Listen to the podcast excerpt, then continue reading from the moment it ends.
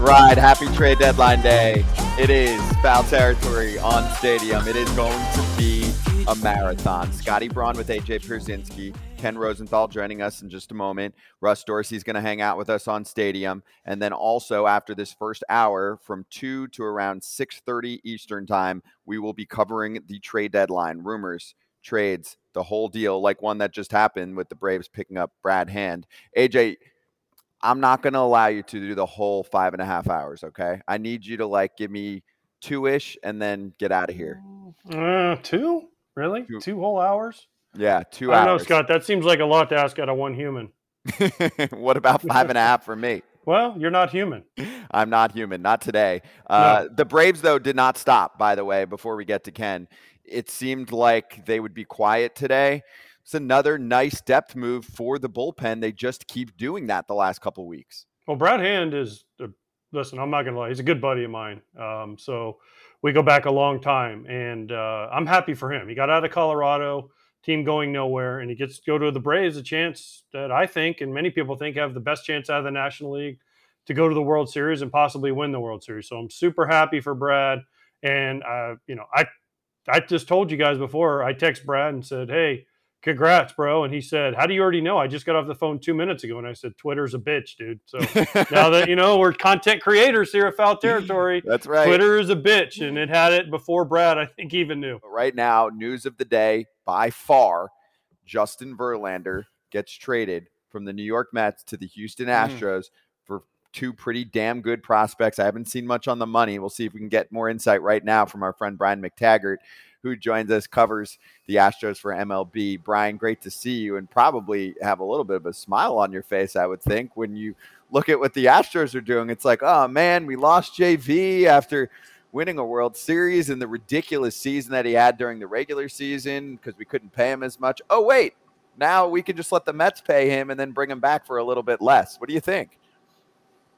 Yeah, it's amazing. I mean, to bring him back, I think is going to provide a big jolt to this team. I mean, I think you could already see the reaction of some of the players in the Astros clubhouse. I've been getting some text messages about some guys who are really excited about Verlander coming back. But it's clear they needed a starting pitcher. And if they were going to get a starting pitcher, the guy to get is Justin Verlander, who in his 5 years here won a couple of World Series, won two Cy Youngs, won a Cy Young last year, had a tremendous amount of success, and is part of this core that has sort of led this Astros sort of dynasty here to a couple of World Series. They played in four. They've been in six straight ALCS, and now a chance to have another one. And, now he's got to be pumped to come back here in this environment where he flourished. And I think it's just good all the way around. They did pay a high price. Those are two really good prospects that they're giving up. But Astros owner Jim Crane wants to win now. And if they can win another World Series, then at the end of the day, it'll be worth it. Hey, picture this now. Max Scherzer versus Justin Verlander to win the division, man. I mean, just think about how crazy this division is going to be now. I know it's close to one or two game lead, but this is the exciting time. They got Montgomery as well. I mean, Texas better be ready, man. There's going to be some fun games coming up, and I know everybody there is pretty excited. Yeah, the Astros open play tonight, only a half game behind the Rangers. So, they went out and got the two starting pitchers. The Astros got Kendall Graveman, a reliever, a few days ago. So they sort of answer the Rangers and get Verlander. And, yeah, now Verlander and Scherzer head-to-head. The last couple of months are going to be a lot of fun in this division with these two teams going at it. They only play each other in one more series. That'll begin Labor Day in Arlington, which will be a big one. But it's going to go down the wire. I mean, the Astros have dominated this division the last 5 or 6 years. The Rangers, we know, paid a lot of money to get better, and they've led the division most of the year. But here we are now, August 1st. Astros are half a game back. A chance to get into first place tonight, and also they have Justin Verlander, who will make his debut probably this weekend in New York against the Yankees. So just a lot of incredible storylines here following this trade. Will they do it? Will the Rangers catch the Astros and dethrone the champs? Because at the beginning of the season, we said you can't not choose the Astros. Until somebody beats them, you can't not choose them. Yeah, I think they will, because I look at it this way. The Astros were 2 games back at the All-Star break. The Rangers had, 6 All-Stars? The Astros were hobbled, man. They had not had Altuve and Alvarez in the lineup together, with the exception of 13 games. They had lost 3/5 of the rotation. All these injuries, and they were still only 2 games behind this incredible Rangers team. So Alvarez and Altuve are back. They're getting another starting pitcher back next week or this week in Jose Urquidy. Now they trade for Verlander. They got Graveman to bolster the bullpen. I think they've made enough moves to where they're going to run down the Rangers. And also, this is a very experienced team. Some of these guys have played in 80, 90 playoff games. They're not going to be fazed by the pressure of September. I mean, they've played in October and into November. So I think if they stay healthy, I think the Astros are going to be able to win this division. And then certainly a team nobody's going to want to play in the playoffs, just considering how hard they are to beat in October. Now, let me ask you this question. I'm going to a clubhouse question here. We know how good the Astros are. My question to you is, and I've always wondered this, I know they have a bunch of leaders, but who is that one guy that they lean on when they struggle a little bit? Who's that guy that steps up and, hey, guys, let's go. Let's pick it up a little bit. I know Dusty Baker played for him a lot. He's one of the best managers I've ever had, but he can't do it alone. Who's that guy they lean on? Yeah, and that's, you know, Dusty said that's really not his thing. He lets the players do their thing in the clubhouse. You got to start, I think, with Alex Bregman, who's been here a long time. He can be a vocal guy in there as well. Jose Altuve's been here longer than anybody and has endured 300-loss seasons, and he's won a couple of World Series. Really not a guy to step up and do that kind of thing, although the last few years he's done that more just because he's so accomplished and he's been here so long. Martin Maldonado, the veteran catcher, who a lot of their young pitchers really look up to, he's another guy that can do that. Michael Brantley was that guy as well, but Brantley's been injured all year, so I'm not sure if he's up for doing that kind of role. But they have guys who have done a lot of things and accomplished a lot of things. Lance McCullers, another guy, but he's injured as well. But he's a guy who's spoken up in team meetings before. So there's a lot of leadership in there, and it's a culture here. And their culture is to win and win the World Series. It starts with ownership and Jim Crane going out and making a deal like this. And like I said earlier, I mean, the players already are reaching out saying how excited they are and posting things on Instagram. So this is going to be a huge jolt for a team that now might be favored to win the World Series at this point. All right. So who would be the biggest loss for the Astros down the stretch here? If something happened to one of those, I assume you're going to choose one of those guys. Who would be the biggest loss? And do they need to get some type of depth behind that player in case? Well, you also have to wonder about Yordan Alvarez. He's had a few injuries now, even though he's still a young player. He's had some hand issues earlier in the year. Of course, the knee issues, was out 2 months with an oblique injury. They need Yordan Alvarez in the middle of this lineup. I mean, he was injured on June 8th, swinging the bat in Toronto, and he had 55 RBIs already. This guy was on pace to drive in 140, 150 runs. So he's back now. He hit a home run last night. They need him in the lineup. Altuve's another guy that's been out most of the year. He's back. He was all over the field last night. Looks like he's got fresh legs, and maybe that'll pay off for them. But, yeah, they probably could use a left-handed bat they're a very right-handed lineup. I don't know exactly where a left-handed bat would play. This is a pretty deep lineup when they're healthy. But, I would not rule out in the next 2 hours they go get a left-handed bat, maybe to fill in, maybe play some left field, some first base as well. Hey, Brian, how do you grade the trade in terms of what the Astros had to give up? I don't think we've seen anything on the money, but in terms of those two prospects, I mean, those are two good outfielders in Houston's system. And I know they have good outfielders currently that hopefully are part of the ball club for a while, especially with Chas McCormick coming on so strong this year. Astros fans are hoping Kyle Tucker's part of this team for a long time. I mean, Drew Gilbert is one of the better prospects out there, super athlete. I think Mets fans are very excited about him. So what do you think about that return in terms of what the Mets are getting and also how difficult it is for the Astros to give up prospects like that? Because I know Dana Brown has talked about that a million times. I want to keep our prospects. He's a big scouting and development guy who's done a great job for years when he was with the Braves.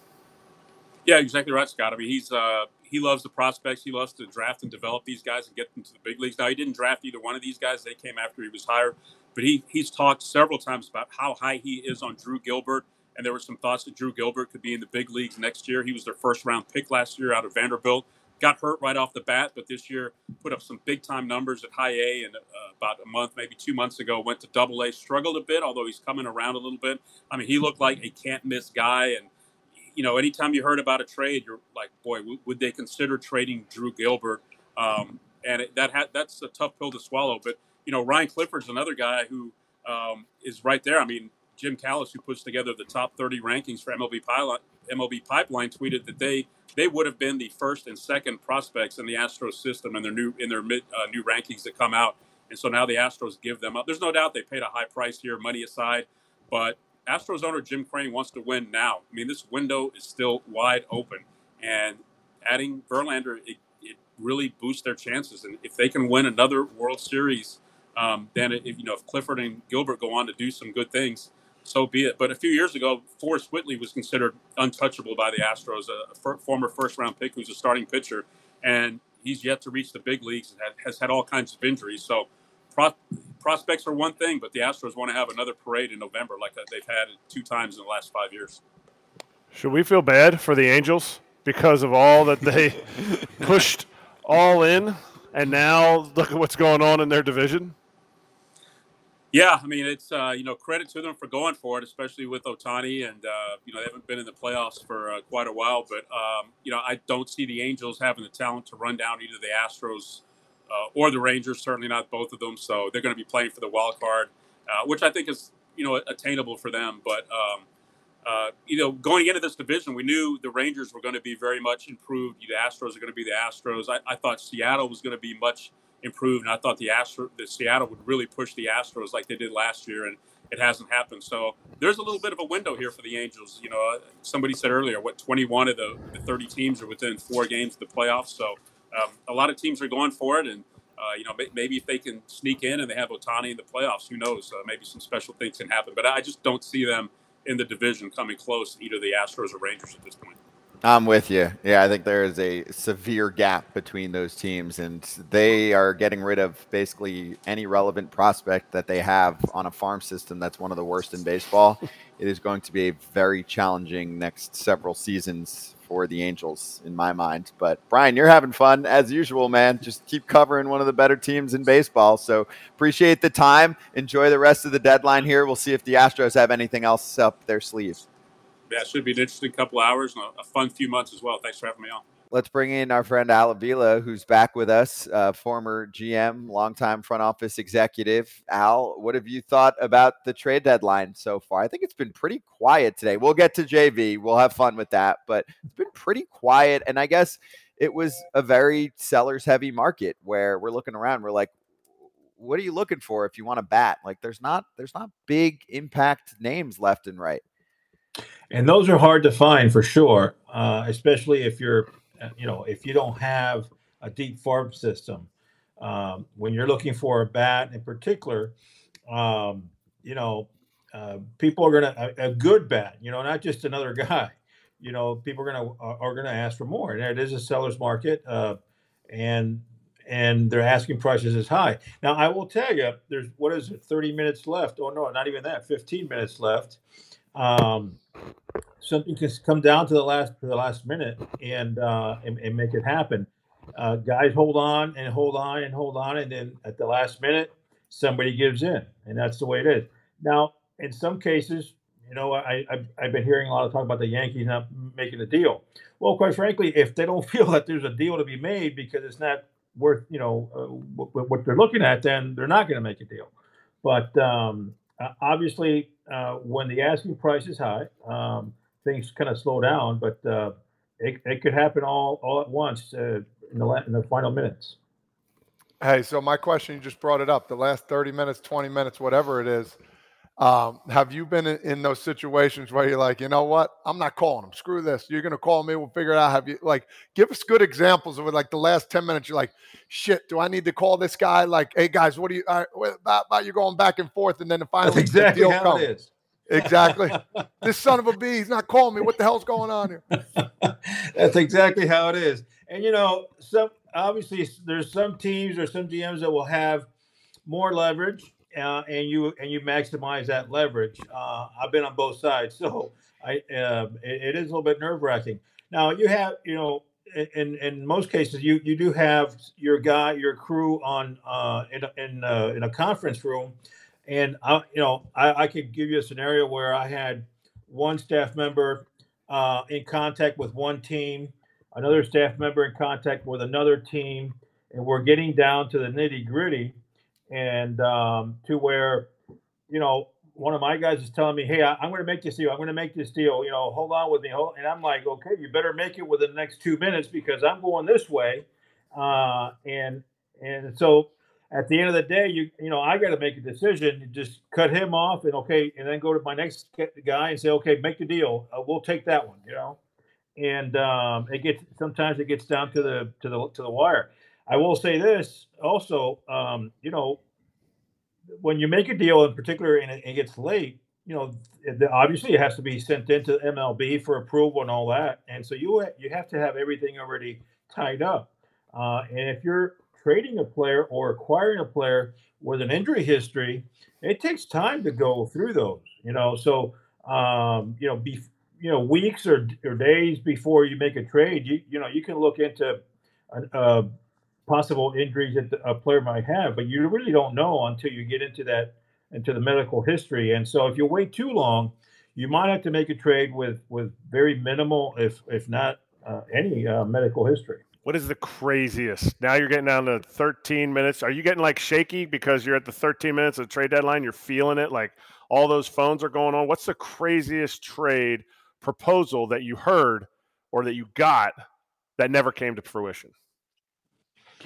Well, I can't recall right now what some of those scenarios, but I can tell you that it just comes down to, you've already made a decision whether to acquire a player or trading a player, because it depending on the situation, you've already made a decision how far you're willing to go to acquire that player from a prospect position and financial position. You've already talked to your CFO.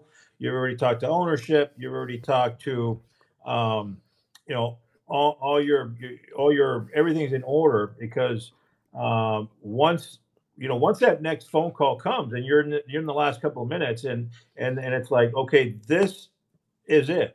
We're drawing the line right here. You got to make that decision. The same way is when you're trading away a player, this is the what you want in return. And if you don't get this, then we're not making a deal, even if the guy is going to be a free agent.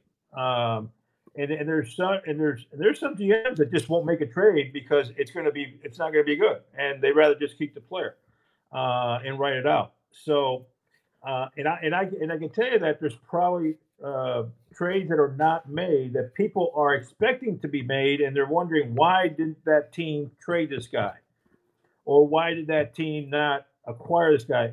And that's because at the last minute they could not agree on the price, whether it be prospects or whatnot. So, I don't have a story to tell you as far as that's concerned, but every year when there is not a trade made and every year, you're listening to all these shows and people are expecting the trade to be made. When it's not made, I'm not shocked, because I know how it is. And at the end of the day, you're just making a decision because it was not worth your time, and you just backed away. All right, so your buddy Verlander gets traded, and Cohen buys prospects for the Mets. Is there ownership that's pissed off at him? Not his. Cohen is the owner, but other owners that's mad about the fact that he's out here buying prospects. Well, owners can get mad at each other for a lot of different reasons. They don't always all agree on everything. But, they do vote on things of that nature. They do get together and they talk about things. But I could say that, back in the day, I mean, I think some owners were mad at Mike Ilitch for, for spending so much money. So that can happen. There's no doubt. But, obviously he's made it known that he wants to make the Mets great. So he tried to get, Scherzer and Verlander and veterans like that and pay them, record amounts of money to win and try to duplicate the 100 wins from the year before. It didn't work out. Well, if it doesn't work out, you better move, you got to move it along. And so, I think I was on your show. I made a comment that if they trade Verlander, then obviously their direction is going to be different. But if they're going to try to win next year, they're going to keep Verlander and they won't trade him. Well, it's, from what I've been seeing now, is obviously next year, 2024, is going to be a transition year for them. And they're going to be working towards, it seems now, they're going to be working more towards 25, possibly probably even 26. So it makes sense to trade a Verlander in this case. Now, the prospects that they're going to get back, yeah, they're premium for Scherzer and Verlander, but they're paying a lot of money for those guys. And so, that's his call. I don't. There's no GM that's going to make a call that for that kind of money. So, but hey, good for the Mets. They're rebuilding that organization with good prospects. Just costing them a lot of money. What do you think about the Candelario trade to the Cubs? I know you had him with the Tigers, man. What do you think about that one? Candy is a great guy, a great pickup. He's a great clubhouse guy. Talks to everybody, tries to help everybody, sometimes to a fault, truth be told. But no, it's a good pickup for the Cubs. Obviously, you know, people didn't know whether the Cubs were going to be sellers or buyers. I think, a team like the Cubs, at some point, they got to start stepping forward, and they are now, and they just showed it. And Candelario is a good pickup for them. They know him very well.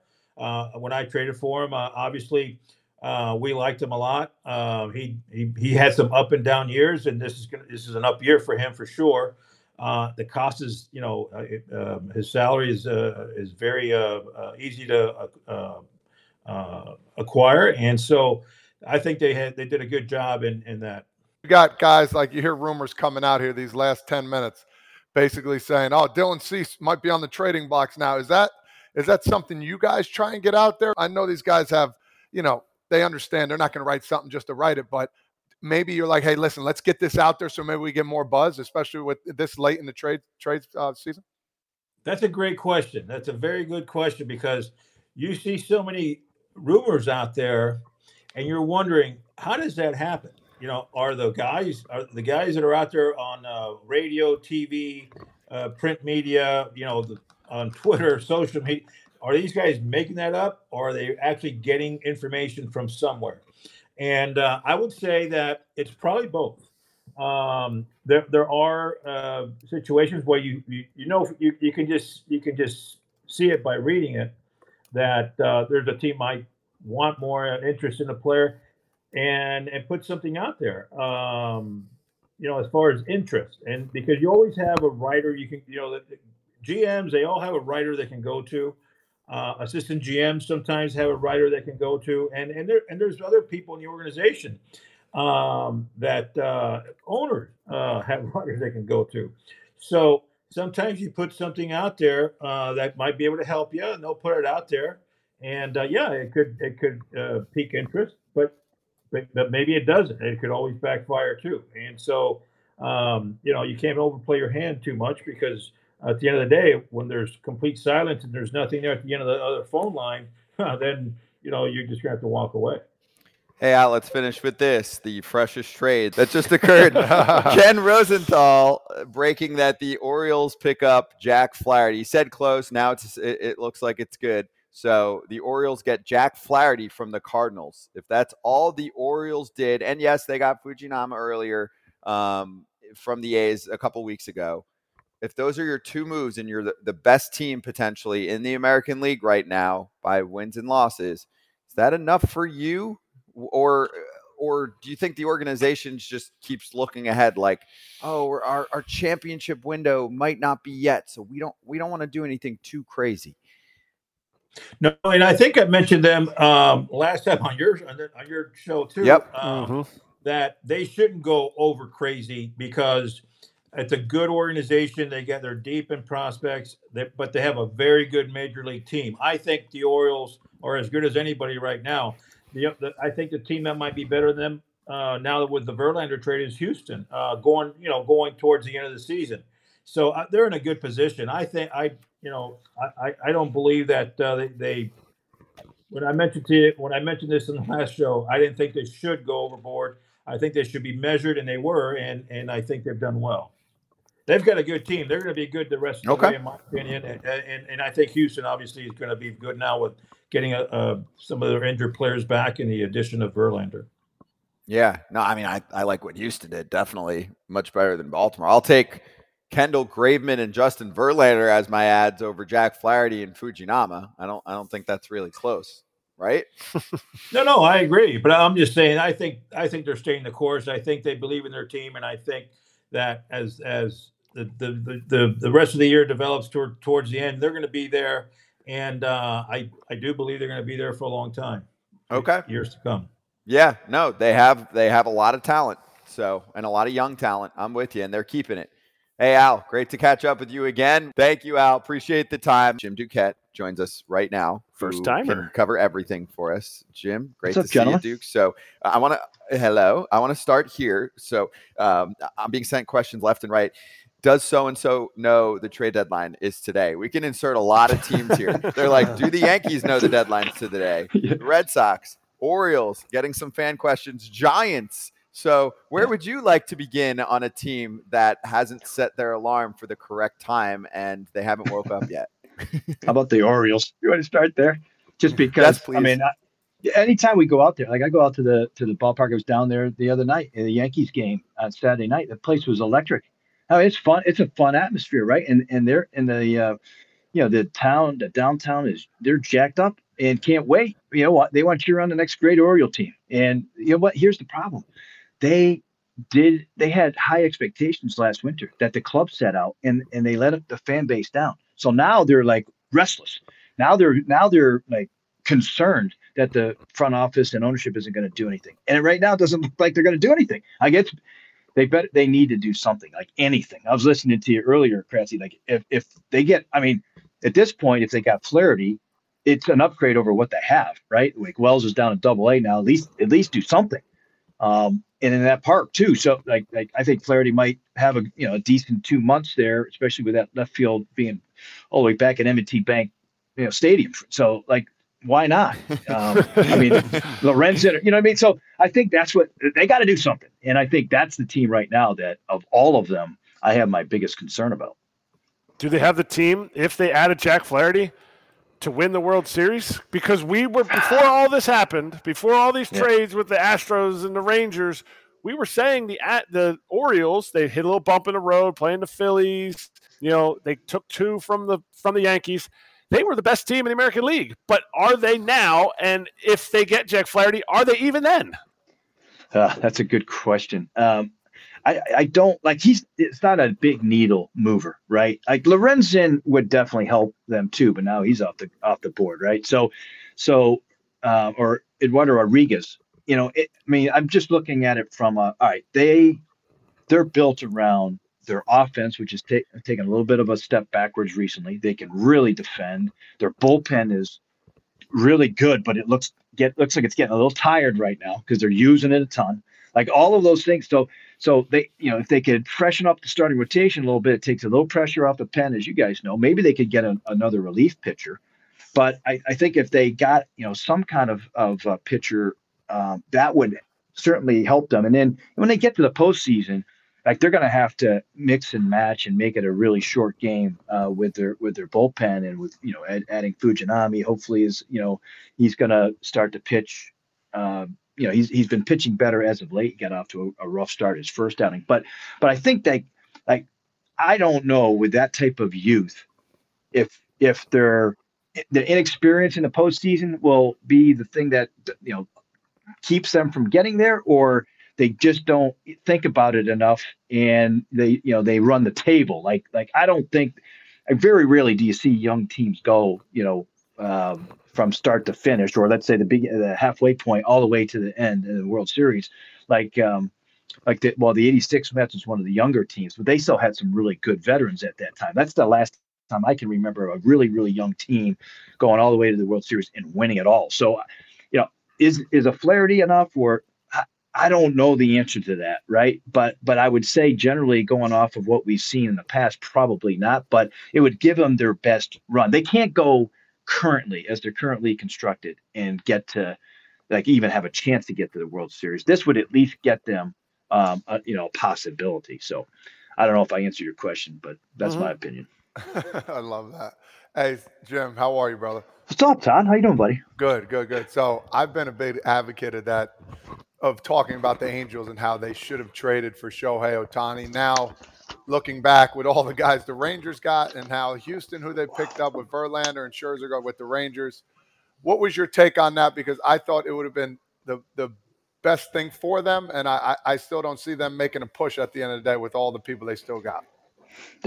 I'm with you. Like I would have loved to have seen it too. I would have loved to have seen it last year, right? But they're going through the ownership change.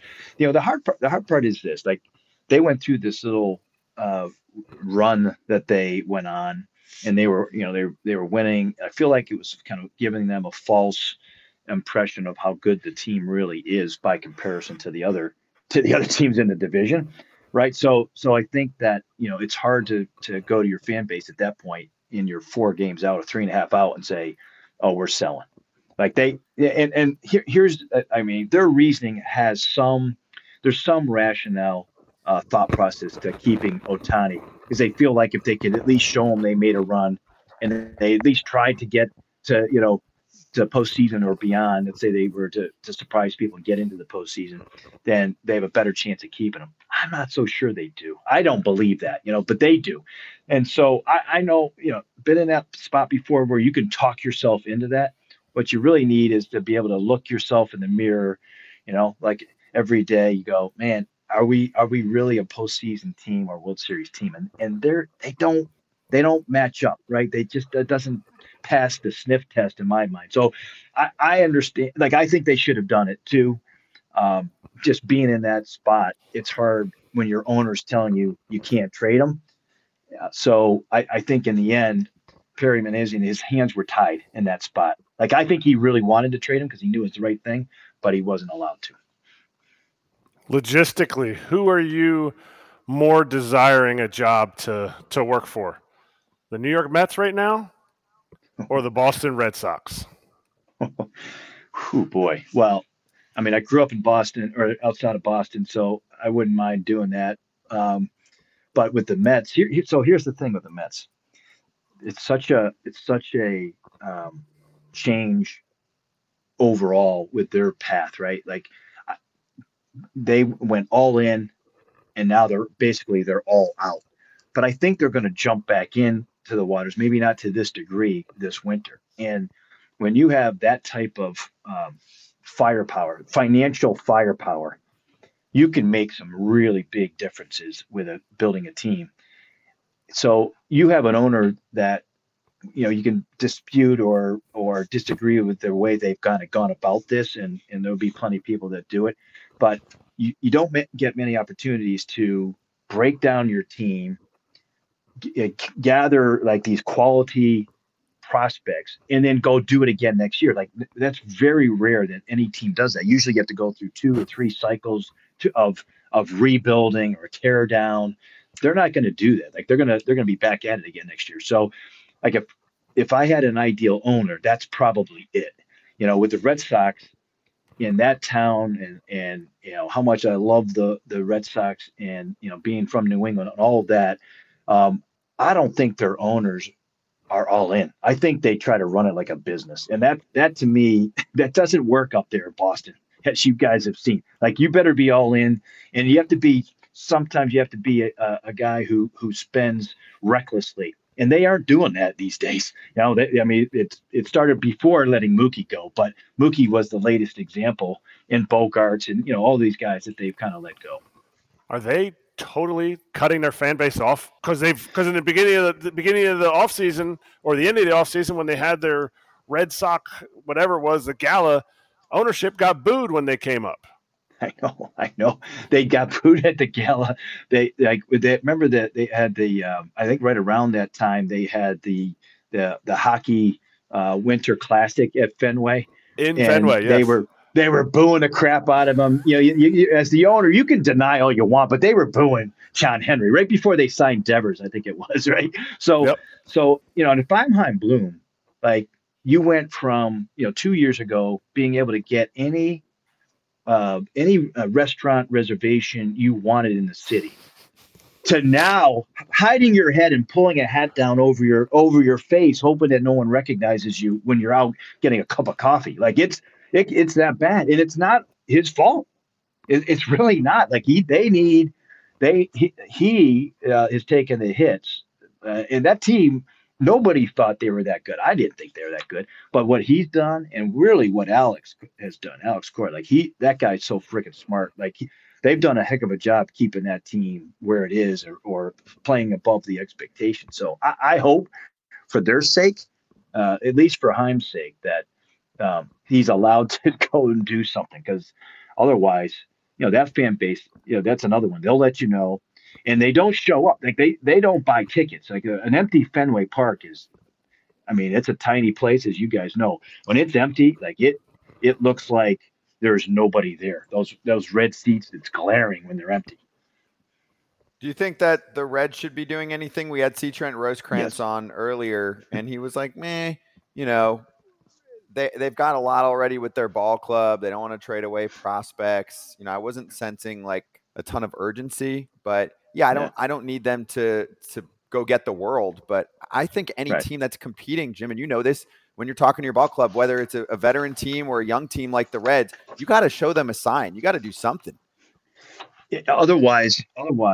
Yeah, you don't have. I think you lose a lot of credibility in the clubhouse. They're battling their ass off every single day, and now you're going to go down there and tell them that I couldn't do anything for them. Like remember, I don't know if either. Well, you guys, I don't think we're in Houston, but when, well, the time that they traded for Verlander in September, which we don't have that ability to do anymore. But you know, Keuchel at the deadline when they were on Zach Britton, and my cousin was trying to do a deal with them. And by the way, he could have gotten Framber Valdez in that deal. A young like Framber Valdez was in the minor leagues at the time, but the owner wouldn't let him do it. So Luno at the time, you know, he didn't have another option to go to. Went right up to the deadline, didn't get anything. And Keuchel and a couple other the veteran players were like, "You got to be kidding me! We didn't get anybody." Like they were pissed, and they should have been, right? So then they kind of had a do over, and Jim Crane claimed, you know, Verlander, and they traded for Verlander in September. Right before the September deadline. So you know, I think that you know, when you kind of go and look at all that, like for me, that's where Cincinnati, they've battled to this far. They've had a really good run. They've acknowledged their fan base has embraced them now. Todd, you know that town when you're good, man, they love you, right? So I don't even something small that would give them, you know, so how about some bullpen help, right? There's not a lot left, but you could go get a piece or two there, or you know, a veteran starter, something, and let your young kids play. Like they've kind of embraced that, right? So I don't know. They're kind of like Baltimore, like Baltimore was last year, right? Baltimore just said, "Well, we're not good enough." Like I hope that's not what happens with Cincinnati, that they fade because of this. Okay, so lastly, you woke up today, and all of a sudden, you're GM of the New York Yankees. You're Brian Cashman. What are you doing today? What do you think about the team that you constructed? And there's just been a lot of weirdness. I mean, Kratzy played for them. We were trying to decipher armpit gate and how that played out because it was not good optics heading into the trade deadline. They're certainly not showing their front office that they should be doing much. And this is not a championship caliber ball club in the mind of most of us right now. So are you buying? Are you selling? Or are you maybe just saying, you know what? You're going to live with this shit the rest of the season. This is what it is. You guys have not played well enough for me to do anything, and I don't have that many pieces to sell. I think that the latter. I think he woke up this morning and said, this is a shitty team, or maybe not quite that bad, and just said, you know, I mean, really, when you look at it, they know what we're seeing, right? I mean, Cash and his front office knows, and really, they with Judge and Cortez, like you might as well just see what you have with those guys when they come back. Judge hopefully will play every day, even if it's at the, you know, more at the DH for the time being.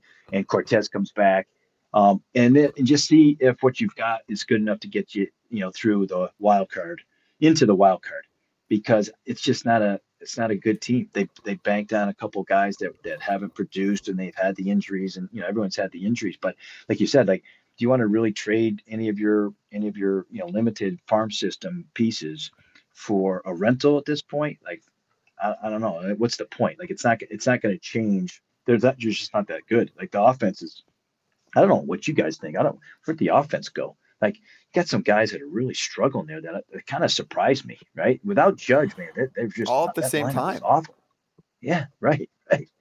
Yeah, all the dudes all the veterans that they paid for. Yeah, they all hit their decline at the same time here or down year. Like I think Rizzo still has some baseball left in him. LeMahieu getting up there. Has had the injuries. Right, he had the toe that was real bad for him last year. There's a few of those dudes. Obviously, Donaldson turned out to be a disaster move for them. So the offense isn't good, Duke. And here's the thing: I've been answering Yankee fan questions for a while now. Who do you want? This is one of the worst trade deadlines I've seen in a while in terms of offense. It's pretty strong for pitching. It's brutal for offense. Like, who's the best player that ends up getting traded over the past week? Candelario? It might be Candelario. Yeah. I mean, that's, you know, I mean, he's had a good year and all, but I mean, you know, he was on a one-year contract this year, right? And the only team that was willing to give him an everyday spot were the Nationals.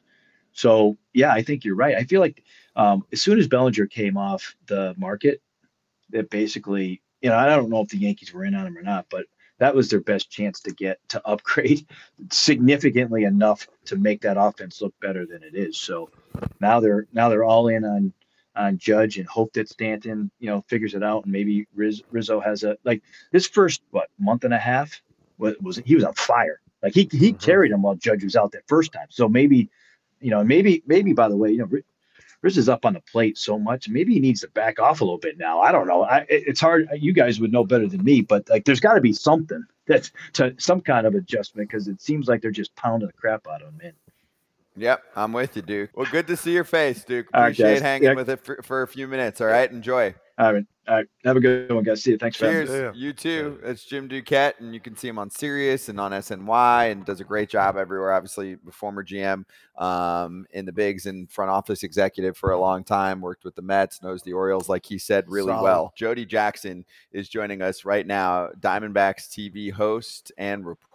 Also, you can follow her at Jody_Jackson. Jody, great to see you. It's been a while. I think I haven't talked to you on a show since like the Rundown a billion years ago. So, but I watch you all the time. Do a great job on D-backs TV. So how are you? And I wanted to start right away with the big move made by the Diamondbacks yesterday, because I slammed the Mariners for making a move like this, almost like their Kendall Graveman trade they made with the Astros a couple years ago. And I think the Diamondbacks got an absolute steal in Paul Seawald, who's the best reliever available this season. Well, I agree with you. And yes, it's good to see you again. I got to tell you, it's been a great year here, because those years I was on the Rundown all the time. Well, there was a big lull in there. 2020, 2021, 2022, the team was not good. No one called. No one wanted to talk to me. No one cared. And so it's nice to be relevant again. And that's exactly why they're in this position. I think this is a unique perspective. A little bit different. Mike Hazen's looking at this a little bit different than a lot of other teams, because they haven't all been through kind of what this team has been through the last few years, and losing 110 games in 2021. And they want to seize the moment. Okay. And I know that, and you guys know that 57 and 50 doesn't come around all the time, right? Yesterday they were 56 and 50. So it may not look good how they got there. They've been slumping since right before the All-Star break, but you can't discredit what's going on. So I think people here in Arizona yesterday were a little bit, you know, fans felt like that was kind of a lot to give up. But again, if you know the farm system here, you know, Canzone, you've got a lot of left-handed hitting outfielders and good ones. You know, Josh Rojas was a fan favorite, but he's a guy that, you know, it's kind of been up and down. And, you know, it's just overall, that was a pretty good move for the Arizona Diamondbacks for a need. When you look at the need that they had there, it was an outstanding move. You can't not make that move. Right. And so I agree with you there for a guy that can help the back end. And then, you know, today we'll see. I mean, you had Evan Grant on. I kind of checked in on that a little bit. They took all the pitching. Right. So, I mean, Jordan Montgomery would have been a nice pickup, but there are still some guys out there. You know, we don't know what we're going to see. Mike Hazen, I believe, is looking to make a couple more moves here today. They also did get Jace Peterson yesterday. That's going to kind of help out as far as rebuilding that. But, you know, we've got Eduardo Rodriguez is on the radar. You know, really anyone, an AJ, Dylan Cease, people here in Arizona would love to see that. I have no idea if that could happen, but I mean, they, as you guys know, the pitching is really young here beyond Gallen and Merrill Kelly. So that's a big need. Are we talking to you 1 year too early? Is it one of those things that we need to maybe call you back in 2024 when the organization thought this was going to happen? I mean, that's the take that's really interesting right now. But I talked to Mike Hazen in Toronto. We had a discussion in the dugout, and I know that was before this team has continued to slide. But he was exactly saying, well, you know, you don't know what's going to happen in 2024. So yeah, it is a little bit earlier than people expected for this team. They were in first place in the National League West for most of the season. The other thing that's happening, guys, and you know this, is the Dodgers are in a weird spot. you know, the Dodgers pitching, I think the ERA in July has been, you know, as bad as the Diamondbacks ERA. We're not even going to throw that number out. But I don't know if it's the starters or the staff, but it's over 6. That never happens. You know, Walker Buehler is out. You don't know even what you're going to get from him when he comes back. Kershaw, they've had to rely on Michael Grove and some other guys, some rookies. So maybe you're right. Maybe this call was supposed to be happening next year and for some moves to make it to the playoffs. But I think you take this opportunity. And not necessarily that the D-backs are going to win the NL West, but I think it's going to be interesting because as good as the Dodgers offense is, and as interesting as the Giants are right now, but the wild card is definitely something that the Arizona Diamondbacks feel good about, and they feel like their offense will come back. Jody, how do you describe how much of an impact the rule changes have made to the way that the Diamondbacks have been able to accelerate this comeback to relevancy? You really can't measure what speed does for this team. First of all, not to dodge your question, but on defense, I mean, they're honestly, when you look at the metrics, the best team in baseball, certainly in the National League defensively. Then back to your question, though, about the bases.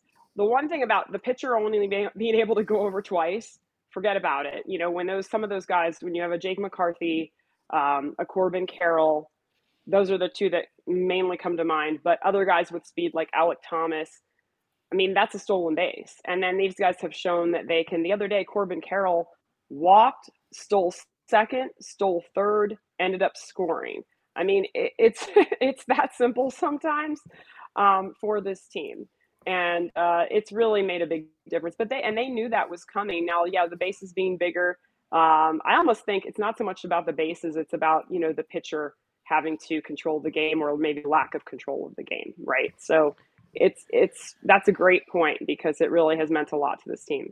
Thank you, Jody Jackson. You can find her on Diamondbacks television and you can follow her at Jody_Jackson on Twitter. Like to call out what AJ is wearing, a little Shady Rays action. So, hey, if you're heading outside, you need some. Shady Rays is an independent sunglasses company offering world-class product just as good as all the expensive shit that's out there, okay? Durable frames, extremely clear optics. They look cool. AJ thinks he's an agent when he wears them. He's going to be wearing them all summer long. Also, they offer the most ridiculous protection plan in all of eyewear. Every pair of sunglasses is backed by lost and broken replacements, okay?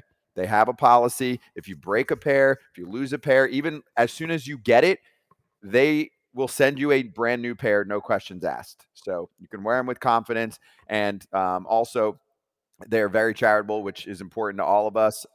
They have support from nonprofit partners across the United States, making an impact. And again, if you don't love them, you can return or exchange them for free within 30 days. There's a lot of options to be all about the people, which is what we do here. So exclusively for Foul Territory watchers and listeners, they're giving out their best deal of the season, ShadyRays.com, and use the code FOUL for 50% off 2+ pairs of polarized sunglasses. Try for yourself the shades rated 5 stars by over 250,000 people.